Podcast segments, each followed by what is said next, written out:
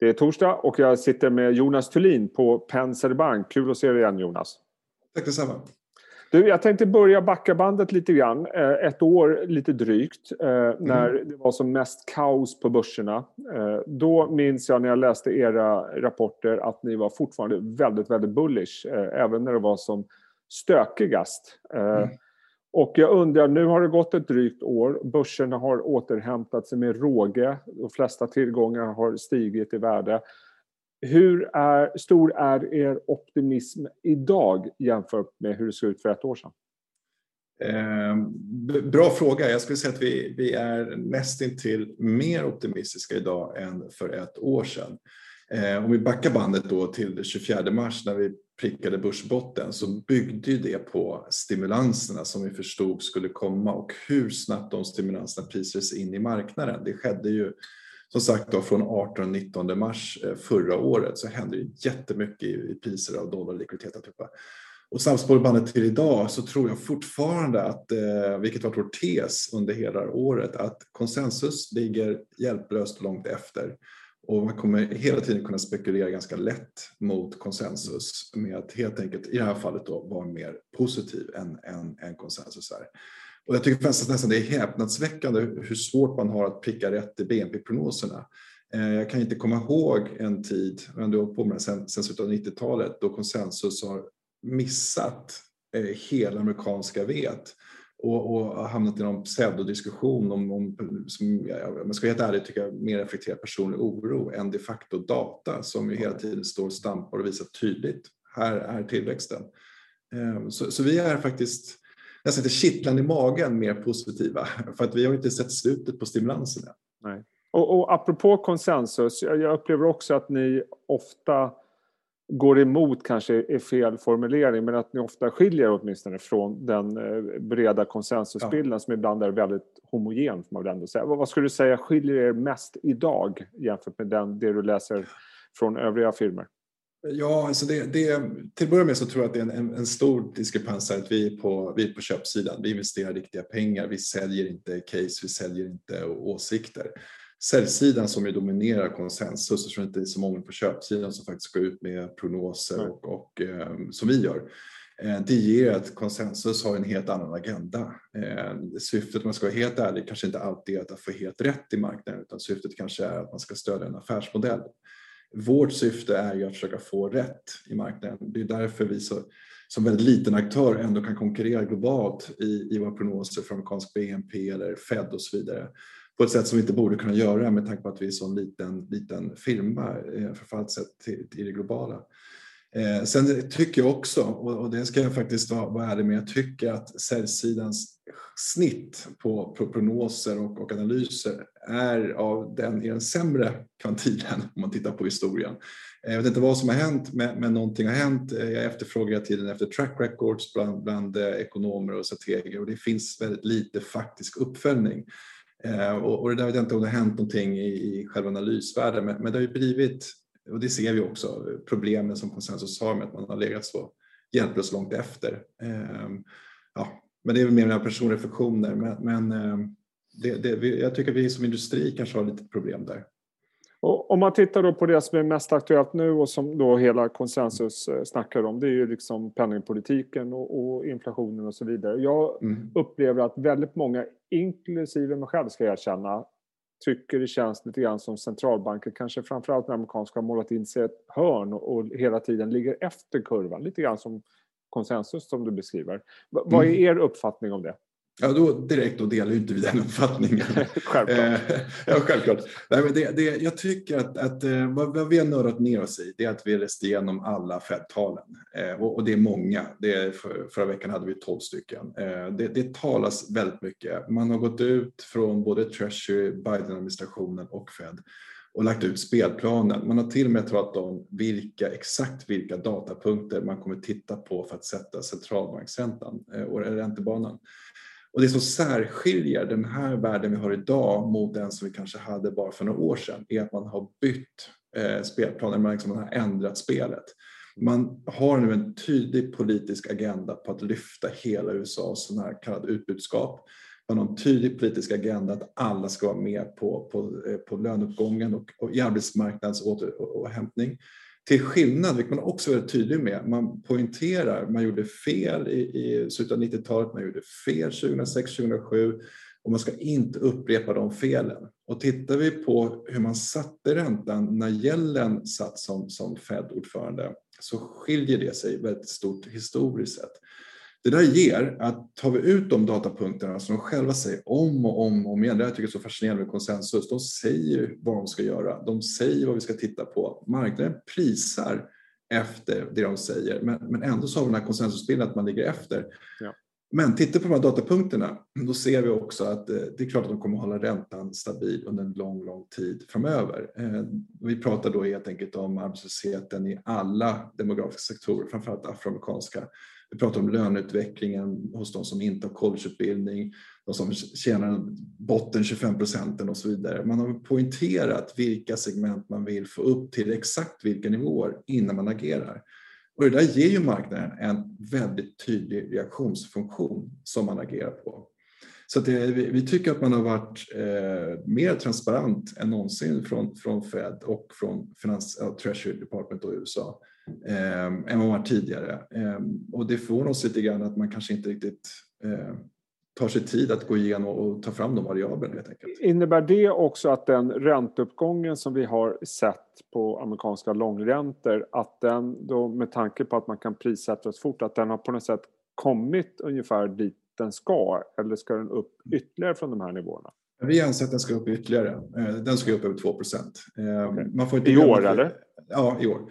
Mm. Vi får inte glömma att vi kom in i den här bilden med, med att både börs, inflationsförväntningar och konjunktur framförallt talar sig tydliga språk. Räntan måste komma ikapp. Och sen var ju väntar vi bara en trigger. Sen om det var en convexity hedging eller sjuårsaktionen och, och så vidare. Det, det är lite mer ja, nörderinivå, men, men det intressanta är ju att den tioåriga räntan fortfarande måste komma upp där vi ska vara konjunkturellt. Eh, och det är ju inte så att en tioårig ränta på en komma sex, en komma sju, en komma åtta procent på något sätt begränsar den ekonomiska tillväxten. Eh, man är inte så ränteberoende i U S A. Eh, tittar man på räntan som har tagit sin skuld exempelvis så faller ju den för, för U S A. Så att det här är... Vi ser inga problem med det. Däremot så ser vi det som ett underbart trading case. Vi har legat för branta amerikanska räntekurvor i en strategi som ju har varit en, en fantastiskt bra strategi i år. Ohedgat i dollar. Så det, jag tycker att det, det, räntan gör precis det den ska göra. Den ska komma ikapp konjunkturen. Ungefär som börsen förra året handlade ett mot ett mot konjunkturen. Och om man tar det andra steget i inflationen. Vi har ett läge ja. då vi har fortsatt... Eh, eh, centralbanker som fortsatt med sina stimulanser. Vi har dessutom nu kraftiga finanspolitiska stimulanser, inte minst från U S A. Samtidigt som vi ser ljuset i tunneln på corona och kanske då börjar se, om jag ska kalla det, organisk tillväxt mm. i ekonomin. Är inte inflationen också helt oundvikligt att den fortsätter stiga? Ja, vi hoppas att få inflation. Vi vill ju få upp inflationen. Det är ju lite krasst uttryckt oljan i hela, hela nationalekonomin. Vi måste ha inflation för att få en löneutgång, uppgång. Vi måste få en inflation för att också indirekt hantera ineffektiv resursallokering i termer av zombieföretag och alltihopa. Så vi behöver inflation. Och jag tycker det är intressant här, vilket jag, jag, jag sticker ut hakan lite grann på kanske, det är att man, man hetsar ofta upp sig kring inprisad inflationen. Men, men här återigen, jag vet inte riktigt om, om, om vi är, jag blir så nördhuvudkontoret här i Stockholm, men, men om, man, om man läser eh, B I S-rapporterna eh, som är centralbankens centralbank, så har det varit väldigt tydligt hela tiden med att man har ju riggat inflationsförväntningarna, alltså prisade inflationsförväntningarna i U S A via räntemarknaden, genom hur man agerat i utbudsfunktionerna för amerikansk räntepolitik. Mm. Vi har Fed som tar bort tips och vi har en Treasury som ökar ut kvantitativa lättnader. Det ger att vi får en supply-demand-funktion i räntemarknaden som gör att inflationsförväntningarna skjuter i höjden via då inprisat, via, via tips och annat. Så, så det där tycker jag också är en sån här sak som vi tittar på den inprisade inflationen den vägen så kan vi säga att ja, den är klart överdriven. Och den kommer inte förverkas i det tempot. Men det är ju riggat. Man vill ju skapa inflationen. Man vill ju få marknaden att få in det här. För att man vill ha inflation. Så jag tycker att det finns en, en, en andra sidan av myntet här som är väldigt intressant att, att titta på. Att de, de, jag vet inte, jag vet inte hur jag ska uttrycka det lite grann, men det är lite grann som att om man tittar på implicit inflationen och blir rädd för det, men då, då, då, då sväljer ju hela betet utan att förstå att du faktiskt sitter på kroken. De vill ju att du ska tänka på det sättet. Eh, och vi försöker väl kanske lite mer ta en, en, en luta oss lite mer tillbaka i historien och säga att vi förstår spelet. Vi, vi förstår varför de gör det här. Vi tycker att det är rätt, men vi kommer inte hetsa upp oss kring, kring inflation eller bli rädda för inflationsspöket så som det inprisar marknaden. För att skulle man vilja ändra det, vilket vi kan se man har gjort väldigt exakt historiskt, då kan de över en natt ändra utbudsefterfrågan i, i papperna eh, och, och knäcka implicit inflationen. Så att man sitter ju lite grann, mer än vi kanske förstår ibland, i händerna lite grann på, på Fed och Treasury. Och en, en annan komponent som uh, hör samman med det här, det är ju skuldsättningen som jag inte tycker det pratas så där jättemycket om i marknaden. Mm. Uh, vad säger du om den? För den har givetvis skenat på många håll i, i, efter alla stimulanser. Och när kommer marknaden fokusera på det och när kan det bli ett potentiellt problem för marknaden? Ja, exakt, precis. Och, och som tur var, ska jag säga, nu, nu låter det som att det är en sån här stort Yellen-fan, men, men hon, hon har ett par såna här karaktärsdrag som är helt fantastiska. Och hon, hon är väldigt tydlig med hur hon analyserar situationen. Hur räknar hon, eller Treasury Department, på situationen? Och gör man samma övning, man räknar igenom allting precis som hon ser på världen, då förstår man också, eh, tror jag, bättre varför hon sitter väldigt lugn och säger det är inga problem. För vi vet det att skulden ökar, absolut. Ränteutgifterna ökar, absolut. Räntan på de här utgifterna sjunker, absolut. Utgifterna som procent av B N P sjunker. Och när vi så lägger in då framtida skulden eh, jämfört med framtida tillväxten, då ser vi det att skulden som procent av B N P kommer inte på något sätt utvecklas alarmerande. Man kommer upp till hundra till hundra två procent av B N P, men där någonstans så kommer man, kommer man platta av. Och sen, det är där det stora bettet för U S A är, räknar man med att man kommer upprepa exakt samma system som man haft sedan fyrtiotalet. Att den här ökade skulden kommer så att säga tyna bort på grund av att vi får en enorm tillväxt. Vi, vi får inte glömma U S A nu, så räknar vi ju, i alla fall vi räknar med den högsta tillväxten sedan åttiotalet. Vi har en inkomstnivå nu som är den bästa sedan åttiotalet. Vi har en skuldsättning och en debt service ratio bland hushållen som är rekordlåg. Eh, så att U S A är ju rustat för det här. Man har byggt, man har ju riggat det här på ett ganska intressant sätt. Man skulle kunna få utmana politiker att ställa sig frågan, och man vänder till Sverige och säger att ja, men vi går in i det här med rekordhög debt service ratio. Vi håller inte med F I som poängterar bolån här, utan vi säger med att ja, men det som driver det här, det är ju lån för konsumtion på grund av att vi har dragit bort inkomsterna och vi har inte hjälpt konsumenter med, med, med och företag helt enkelt på samma sätt som vi gjort i andra länder, vilket ökat och skuldsättningen. Där har vi ett litet problem i, ja, här helt enkelt. Okay. Men som har gått en helt annan politik i, i U S A. Om vi då försöker avsluta med att applicera det här på börsen och hur ni tänker kring den och hur ni positionerar er. Så där vi inledde, eh, jag upplever som marknaden är otroligt fokuserad på sektorrotation. Går från tillväxt till värde. Vi har sett cykliskt få väldigt höga värderingar, kan jag tycka. Vi har sett banker stiga väldigt kraftigt i den här klassiska. Och det har också gynnat Sverige som börs, Tyskland som börs, som är de här klassiska, vad ska man säga, värdeindex och så vidare. Eh, jag misstänker att ni går lite mot konsensus där också då. Ja, vi, Om vi börjar med sektorer till exempel, själva sektorrotationen.